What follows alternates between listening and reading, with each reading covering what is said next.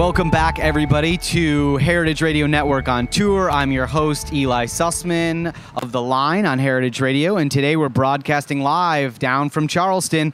We want to thank the Julia Child Foundation for making our coverage possible, and of course, to Charleston Wine and Food Festival for having us down here. I'm joined by the Castellucci brothers, Federico and John. Welcome. I'm glad you guys you. could take some time to sit and talk with me about your business. Uh, we've got a chef and we got the president and the CEO of the company. Uh, who wants to tell sort of a little bit about the family story and the and the family brand of restaurants? Yeah, Fred, you want to go? Yeah, for sure. Thanks for having us. We appreciate it. It's uh, you know, the the the whole family story goes way back. Our first family restaurant was in 1917 uh, in Providence, Rhode Island, and so. Um, but over the years, um, you know, my, my father had restaurants up in Rhode Island, and we made our way down to Georgia in 1997, right after the Olympics. My dad had literally just lost lost everything in his business and put us in a Volvo station wagon with a dog and a cat and three kids and drove down south. So that's how we ended up in Atlanta.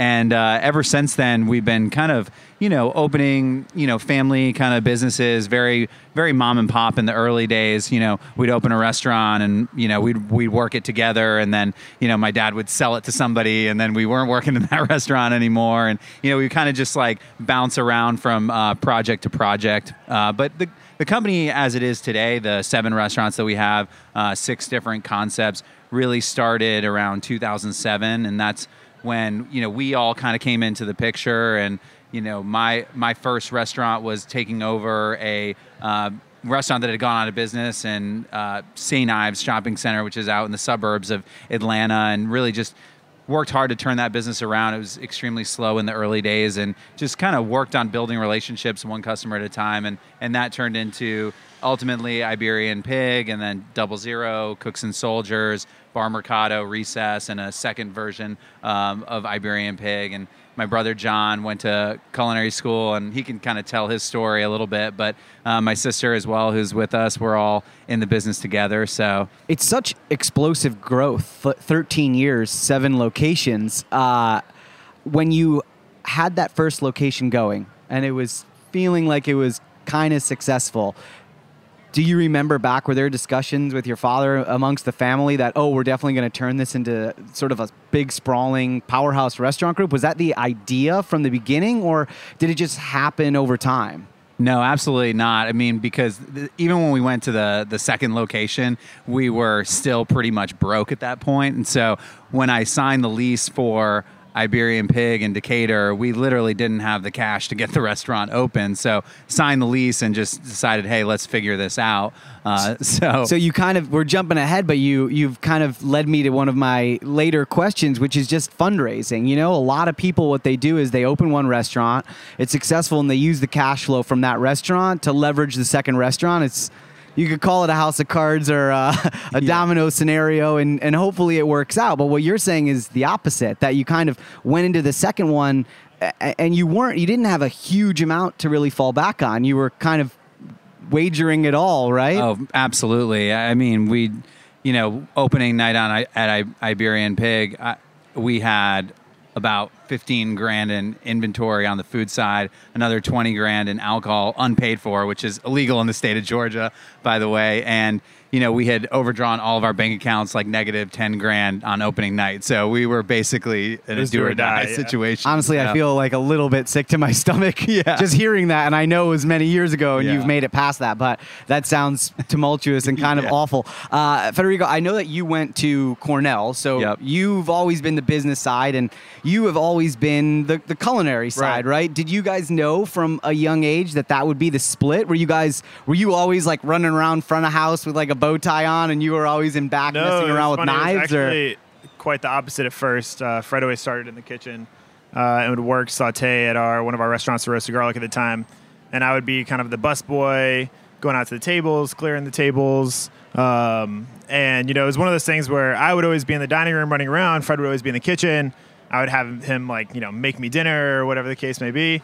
Um, and then as we got older, I naturally found myself in the kitchen more often. Uh, Fred was kind of needed from a front of house perspective, just from a financial business running. As you can see, we were uh, very smart business people early on, uh, and so Fred going to Cornell and like learning, you know, all about how to actually run a business and not just like slide by the seat of our pants uh, when he came back to Atlanta, um, I was on my way off to culinary school. So we kind of uh, two ships passing in the night almost. Was there ever a point you you know you went abroad, you were Right. at WD50, you did stages all over the place. Was there ever a thought of not coming home and maybe staying in a different city and, and working somewhere else or did you always kind of feel that draw to return back to the Atlanta area? No, I definitely. I mean, I always felt the draw to you know return to the Atlanta area, but there's always like the the drive to keep learning and pushing yourself and traveling.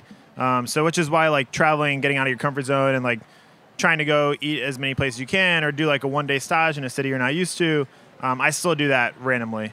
Um, and but coming back to Atlanta was always you know part of my plan.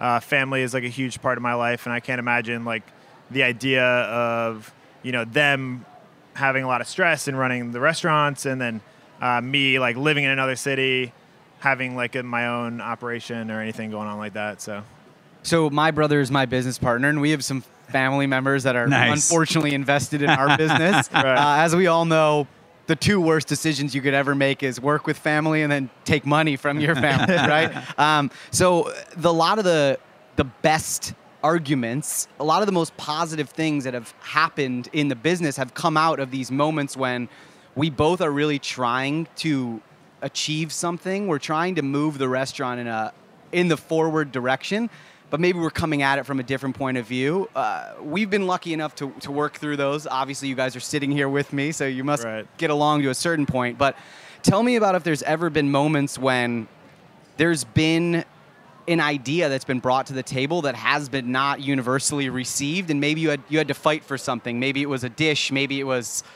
what the dining room would look like, spending a little extra money on food costs, whatever it might be. Can you talk a little bit about the tension and, and how you work through it? Well, I'll say Yeah. for for for the most part, it's been pretty smooth sailing. Mostly because um, part of my strategy was to like throw as much shit against the wall as possible and just like try to see what sticks and pick up the pieces. And so everybody was so busy that like no one really had time to like get into these big arguments because it's like a divide and conquer situation. Like as soon as Iberian Pig was successful, I was like, all right, we're doing double zero. And my sister Stephanie jumped in and like started running that concept. And when it was a challenging opening, like we jumped in and fixed it and made it better. And so the the idea of just staying as busy as possible and and doing something new um, has kind of prevented a lot of those uh, those big arguments. But I would say the the the biggest arguments were early on uh, between my, myself and my dad um, because you know when when things were stressful from a financial situation and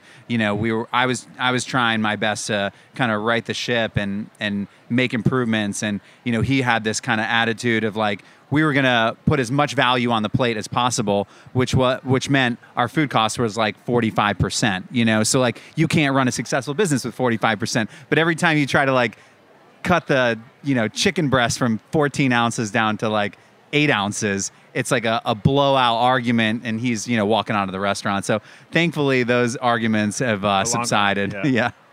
So at a certain point, you ran out of siblings and ran out of family to put in leadership positions. You have seven spots. Yeah. You run a very large, sprawling operation. How many employees altogether now?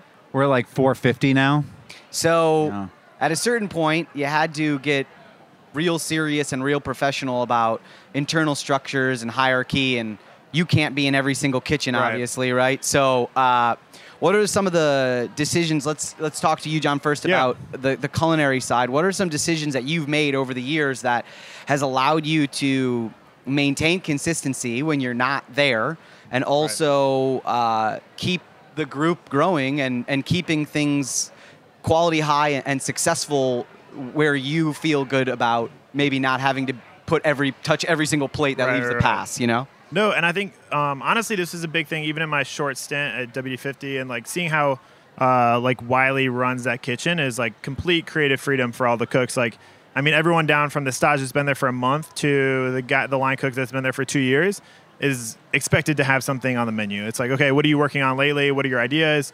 Um, and I think really just giving people the room to operate um, within that structure. So, you know, setting up a structure that's very organized in terms of like, this is how we're going to do our ordering, this is how we're going to do scheduling, this is how we're going to operate the line. But um, to kind of like motivate people to come up with their own ideas, motivate people to operate within their own space is really important.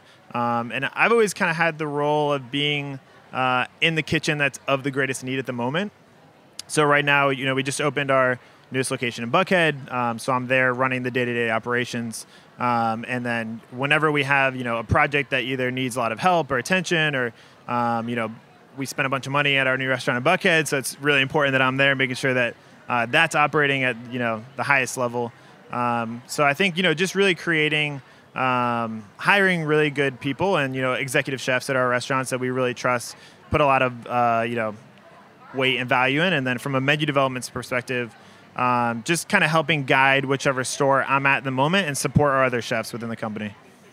And then, so from from the business side, you know, there's a point at which your singular bookkeeper Yeah. can't handle the load, and things just kind of they exponentially are growing, and you need more bodies, right? So, at what point, if any, did you install a director of operations? What are some steps that you took to um, make your workload hopefully a little bit easier and, and keep things sustainable? Yeah, so we actually just hired our director of ops back in September, and uh, he's been, been somebody that was yeah. working with us as a consultant for about two years through some of our restaurant openings. He's been absolutely fantastic, and I feel like with every kind of successive opening, there's been a process that has been broken, and then you kind of have to get in and fix that. So, like the very first process, um, honestly, was a lot of the kind of like marketing, graphic design, printing, like all of the kind of like the office side of things that doesn't include accounting. And so after our second restaurant, that was the first hire that we made. And then right after our third one, the, the next one was accounting because I had all the GMs doing their own books. And then I was going in and like verifying them, making sure that the money was there and things were not like totally broken. And that obviously is a process for you know a lot of a lot of issues. So we hired uh, our a head accountant who who's still with us today, and she's fantastic. So we've been able to like have little turnover on the corporate team and hire really qualified people, and then put a lot on their plate. something that's always been important but has entered the discussion in a real dramatic way in the last couple years is uh, safe work environments and uh, maintaining or creating a type of in your case it's a corporate culture you have 450 people um, that that folks they want to stay because the the work is good and they feel good about about staying for all the other reasons that you can create for them. So, if there is anything that you've implemented in the last couple years that um, you can share with other folks that own restaurants that you feel are some of the things that you're really proud of on, on that front, not just we open seven restaurants, but what are some other things that you do internally or externally facing that you guys are proud of? Yeah, for sure. I mean, I think that our industry is headed like towards a, a crisis when it comes to the workforce and just creating sustainable lifestyles. I think that you know one of the things that's that we're focused on right now is like how do we uh, make our um, restaurants more sustainable for people who want to have families um, and you know generally it starts with uh, our corporate culture which you know we have we're you know we're serious about you know our mission and our values and making sure that that is aligned throughout the, the entire like hiring onboarding training and you know ultimately discipline um, process so that our corporate culture is you know consistent across all the brands um, and, and we are creating places that people want to work. I think you know the the hardest thing about corporate culture is like creating one that's authentic and that can be duplicated. And one of the things that i think is oftentimes you know you can we can talk about benefits which we do all those things. And you know you can talk about the the bells and whistles. But at the end of the day it's really about creating a culture of trust um, and integrity. And that has to start at the top and trickle its way through every decision making process. So people know that when you when you say you're going to do something that you actually follow through on and you do it. Um, and i think that at the end of the day, that's that's the one thing that we have going for us as a family-owned company is that you know they know that there's not some private equity investor out there that's going to make a decision that gets trickled down to somebody that says like you have to you know cut costs on this or do something differently on that. Like at the end of the day, we have the best interests of our people in mind, our guests in mind, and all of our decision making flows from that perspective. And I think that as a family owned company, that's like one of our biggest um, advantages. And from a culinary perspective, um, you know, it's one of those things we have, you know, your line cooks and your sous chefs, and it's almost. I always remind all of our, you know, hiring chefs, it's like, you know, this is almost, it's almost like dating. Like you need to make sure they're trying you out as well. And if you're not stimulating them from a creative perspective, from a growth perspective, they're going to leave. And uh, you know, you see it so many times. Oh, I worked at this restaurant for six months. I, then I worked for this restaurant group. Like we're looking for people that want to stay with us for like multiple years. And so one thing you know that I do a lot is just sit down with them. You know, not during the working hours when we're getting crushed doing a busy service, but be like, hey, how's it going? You know, what do you want to learn? Like, where, what do you want out of this, and what can we do to make sure that we're helping your growth? And if that means that you want to transfer from Iberian Pig to go learn how to make fresh pasta at Double Zero because that's something you're passionate about, then like let's make that happen. Or if you know you're about to go to culinary school and you want to work on knife skills, like then let's stay after and let's let's work on that together. You know, something that's great about opening more spaces is that you give people the opportunity to horizontally or vertically grow. Right, exactly, exactly what you're talking about right now. But how do you evaluate those new growth opportunities? Like there can be a uh, there can be like an excitement that yeah. fuels opening spots that might not be directly correlated to success. And so by that I mean like you can be hungry for it, but it can be the wrong type of hunger. So you guys have a lot of spots right now. I, I assume that in the Atlanta area and other states, you have people coming and knocking on your door. Hey, open here, consult on this. Mm-hmm. How do you make those choices about when you're ready to do something new? Um, and then, furthermore, any thoughts on leaving the Atlanta area for future projects? Yeah, certainly. I think that the the biggest decision about growth um, there's there's a financial element to it, of course, because these things aren't free anymore. Our initial budgets on restaurants were super low, and now they've gotten more and more over the years. So that becomes challenging. Then there's the the personnel element. If you're pushing the company too fast and too hard, uh, you're gonna you're gonna lose that excitement for growth. Like you said, you want your people to be like excited about new opportunities, not fearful. Like oh shit, what is this going to be like when when like the whole thing comes crumbling down? So you want to do it in, in a way that feels good to the organization, but you're also you're also pushing too, and it's going to stress the organization. So you have to have that kind of balance of like let's push and stress, but then let's make sure that we're doing a good job in the existing businesses. And that's really up to us to decide like, are we actually doing a great job at all of our other businesses before we decide to move forward with something new? And I think that that's, you know, one of the things we've done pretty well is we've looked back after every opening and say, all right, what's the, where does everything else stand? Do we feel good about, you know, the success we have everywhere else? If we feel good about that, then let's forge, forge forward. If we don't, it's time to like dive in and fix and work on things and, and so we're kind of in the like diving in and working on mode on the, all the other businesses. So, you know, while we are looking at new stuff, we're not getting too too serious about it. It's about talent too. I feel like if you have the talent and you have an idea, um, and you have someone that you feel like is super talented that can execute that idea.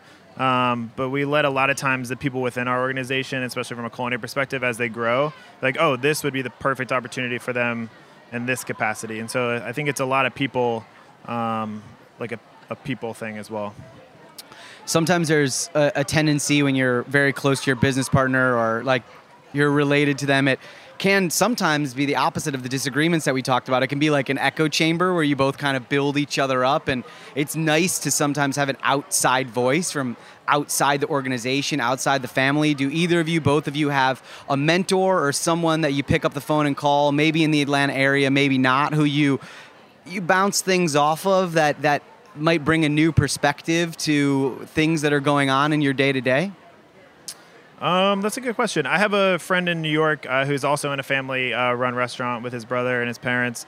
Um, so a lot of times I'll reach out to him um, and just kind of like pick his brain about you know the issues he's dealing with or um, you know how involved he is in their day-to-day operation and it's good just to kind of have someone that is going through something similar as you that's not a family member uh, just to kind of vent to and, and go through uh, those those options i think that's i think it's critical yeah. oh yeah you got to have an outside voice who isn't a family right. member is like the most sane thing you can do. Exactly. Yeah, for sure, for and sure. What about you? Is there? Yeah, no, absolutely. I mean, I have. Uh, there's a a, gr- a small group of restaurateurs. There's uh, four of us. We do like a quarterly meeting, and they're based in different cities uh, all over the country. So not like competitor, um, and we kind of do like a once a quarter deep dive into some of the business issues that we're having. So that's been extremely helpful for me. And then just picking up the phone and kind of reaching out to other friends in the business. And you know, there's a we do like a once every six month dinner with like a few of my buddies who own restaurants in Atlanta and just have like kind of like a bitch sesh. But